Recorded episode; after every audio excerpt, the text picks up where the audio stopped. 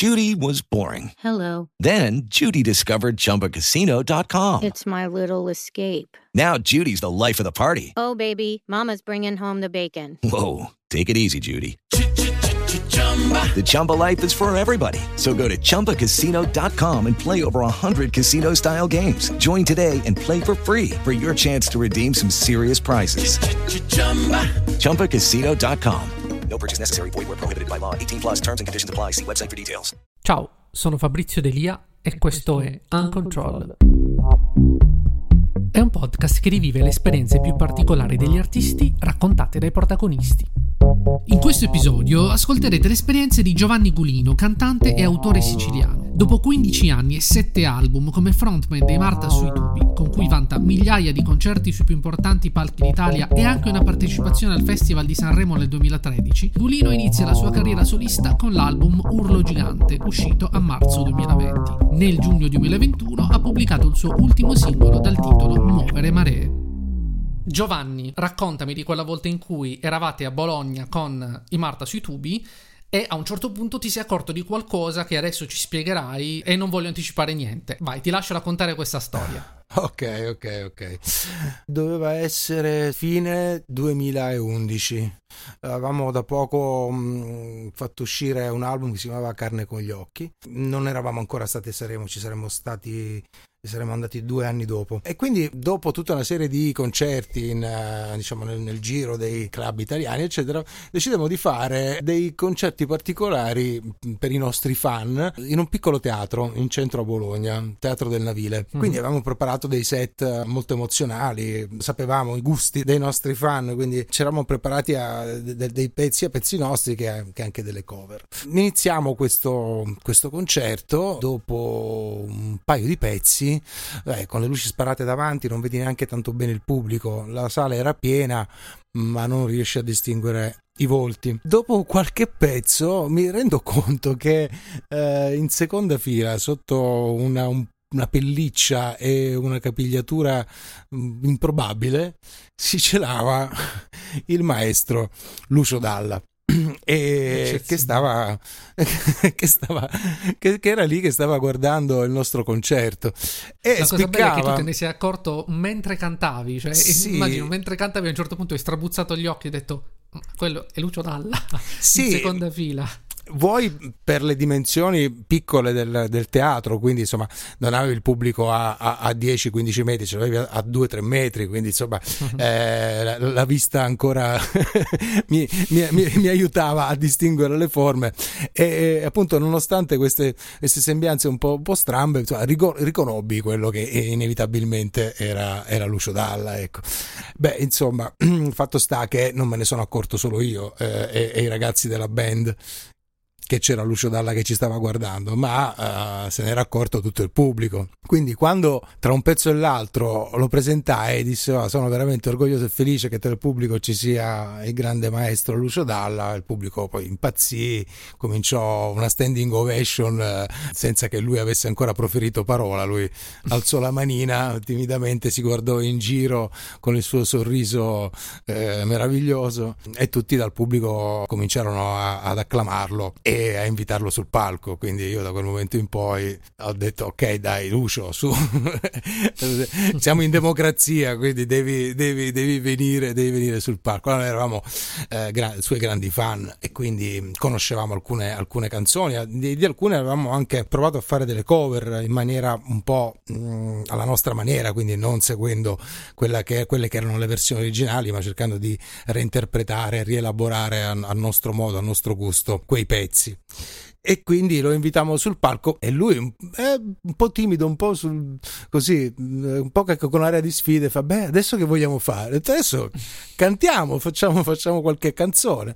Eh, cosa volete fare? E io partì subito con uh, Disperato Erotico Stomp, ma fu bellissimo perché non, non, avevamo mai provato, cioè era una cosa improvvisata sul momento, quindi lui non sapeva che tipo di arrangiamento avremmo fatto noi e, e non sapevamo entrambi quali, come dividerci la struttura del pezzo, quindi quali strofe avrei cantato io e quali, e quali lui.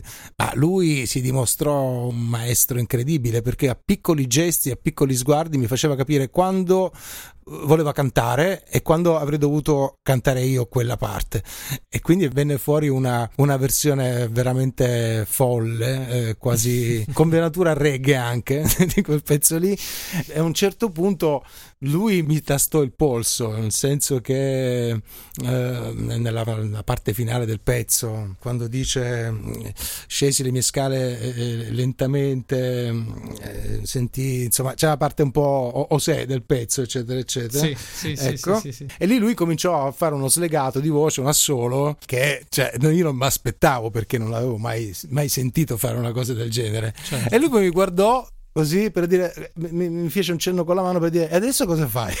allora cercai anch'io di, di fare dei, dei, vocalizzi improbabili insomma fu molto divertente. Poi alla fine tutto il pubblico applaudì fragorosamente. È stato un momento meraviglioso che fra l'altro è anche documentato su, su youtube. Quindi è, è una, qualcosa che, che, rimarrà sempre nella, nella, mia memoria nella memoria di chi era presente e che insomma è un, è un, è un documento che farò vedere ai miei figli e spero ai miei nipoti perché insomma mh, cantare con Lucio Dalla così anche in libertà soprattutto cioè non era uno show televisivo certo. non era un qualcosa di preparato di strutturato era un grande artista che senza calcolare il peso dell'importanza che si porta addosso scende ai nostri livelli e si diverte a giocare con noi che è stato diciamo un insegnamento straordinario ecco poi facemmo anche un altro pezzo che era caro amico ti scrivo e fu anche quello molto molto molto, molto bello, molto più intimo. Insomma, mm, da lì devo dire che nacque un'amicizia, una collaborazione che avrebbe potuto poi diventare qualcosa di più, nel senso che poi quella sera dopo il concerto ci siamo trovati in camerino a parlare per, per, tanto tempo insieme con tutti i ragazzi della band, lui simpaticissimo, di una disponibilità e di una umanità indescrivibile. Qualche giorno dopo ci trovammo nel suo studio di registrazione per valutare la possibilità di, di fare qualcosa insieme. E lì andai, andai nel suo studio di registrazione e fu anche quello un momento indimenticabile perché mi disse ok Giovanni allora la, il pezzo era cromatica il pezzo che poi abbiamo l'unica cosa che abbiamo, che abbiamo registrato insieme. È un pezzo un duetto di una canzone che avevamo già pubblicato qualche mese prima ma di cui non eravamo soddisfatti. Quindi decidemmo di reinterpretarla con lui proponemmo diversi pezzi lui scelse quella assolutamente perché il testo lo colpì molto un, un testo immaginifico in cui i colori parlavano come se fossero delle, delle persone sono degli esseri umani, quindi è una storia un, un po' particolare. Quindi a lui piacque molto. Eh, entrammo in studio e mi disse: Giovanni, insegnami a cantare questa canzone. E io lì, cioè, ti giuro, mi venne i. No, no, aspetta, non, non, non, non, non, posso insegnarti nulla, no, non posso insegnarti nulla, no, non leggo neanche lo, un pentagramma, quindi non, saprei neanche come, come fare. Ho detto, ma tu devi soltanto ascoltare il pezzo, chiudere gli occhi e, e cantarlo come sai fare. E, e, lui, in tutta libertà, invece di cantare, prese un clarinetto e cominciò a improvvisare sulla base, a divertirsi, e poi pian piano cominciò ad approcciarsi alla linea vocale. E chiaramente non ha fatto nulla di come l'avevo interpretata io, ma cominciò a fare delle armonizzazioni due tre ottave sopra la mia voce cioè, ci ritrovammo con veramente un materiale di una qualità strepitosa, incredibile, che piacque a entrambi. Poi alla fine, quando montammo tutto quanto, quando facemmo il mix, ci accorgemmo che il pezzo era veramente un'altra cosa rispetto alla prima versione che avevamo pubblicato noi. E pensammo che insomma mh, ci potessero essere le condizioni per andare avanti e continuare una collaborazione. Quindi cominciamo anche a scrivere del, dei, dei, pezzi che gli proponemmo per una sua prossima uh, pubblicazione.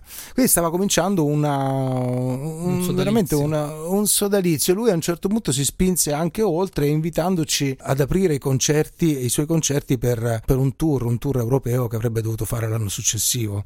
Quindi noi eravamo veramente felici, cioè orgogliosi. I nostri genitori erano increduli, quindi una cosa, una soddisfazione fortissima per tutti.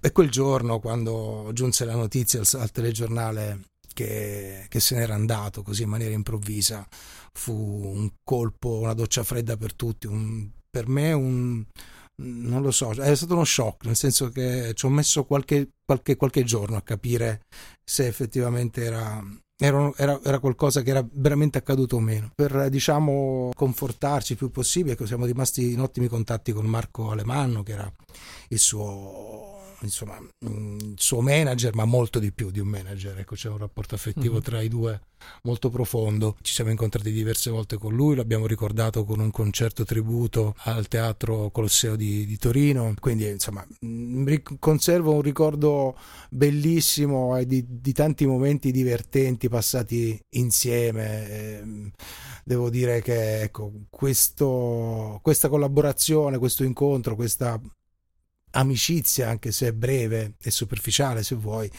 eh, è una delle cose più belle che, che, che, mi è successa nella vita da musicista. Un, un premio, ecco.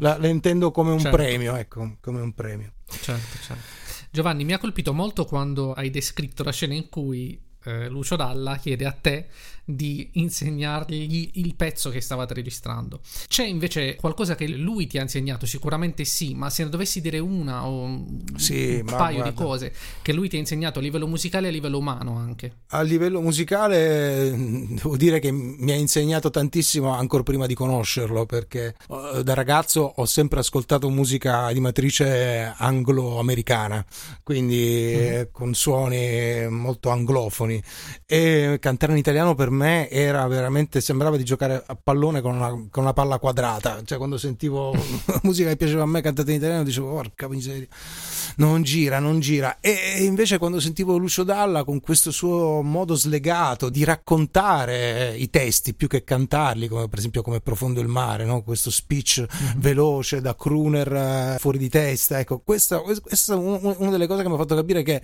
eh, si poteva fare musica in italiano, grande musica in italiano senza per forza scendere nei cliché beceri del cantautorato più melenzo e più scontato.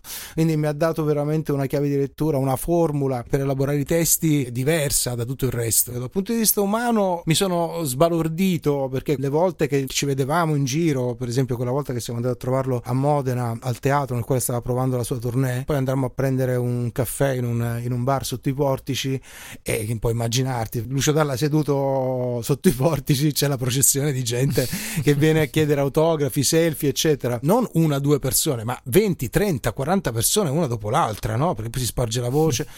Cioè, io nei suoi panni, cioè, dopo il terzo, avrei detto: Beh, scusate, ragazzi, aspettate, ho da fare, sto parlando con i miei. Lui invece è, stato, sempre stata una disponibilità, eh, con quel sorriso sempre autentico, vero e generoso, con tutte le persone che si approcciavano a lui per chiedergli un selfie, due parole, eccetera. Ecco, questa è una cosa che mi ha fatto capire che la grandezza artistica va di pari passo con eh, la disponibilità umana. Aveva un talento naturale anche nel, nel creare un'atmosfera un'atmosfera di relax, di stupore, di allegria, di giocosità uh, attorno a sé ed è una qualità rarissima. Se ti piace Uncontrol, seguici su Instagram, ci trovi come Uncontrol-podcast. Se sei un artista, un manager o un ufficio stampa e vuoi proporti per un episodio, non esitare a inviarmi un messaggio sempre su Instagram. Se vuoi sostenere questo podcast, che si autofinanzia interamente, cercami su tpi.com, si scrive con 3 Anche se con un contributo minimo, potrai aiutarmi a far crescere Uncontrol, permettendomi di dedicargli tutto il tempo che merita. Ti ringrazio e ci sentiamo lunedì prossimo con un nuovo episodio di Uncontrol. With the Lucky Land slots, you can get lucky just about anywhere.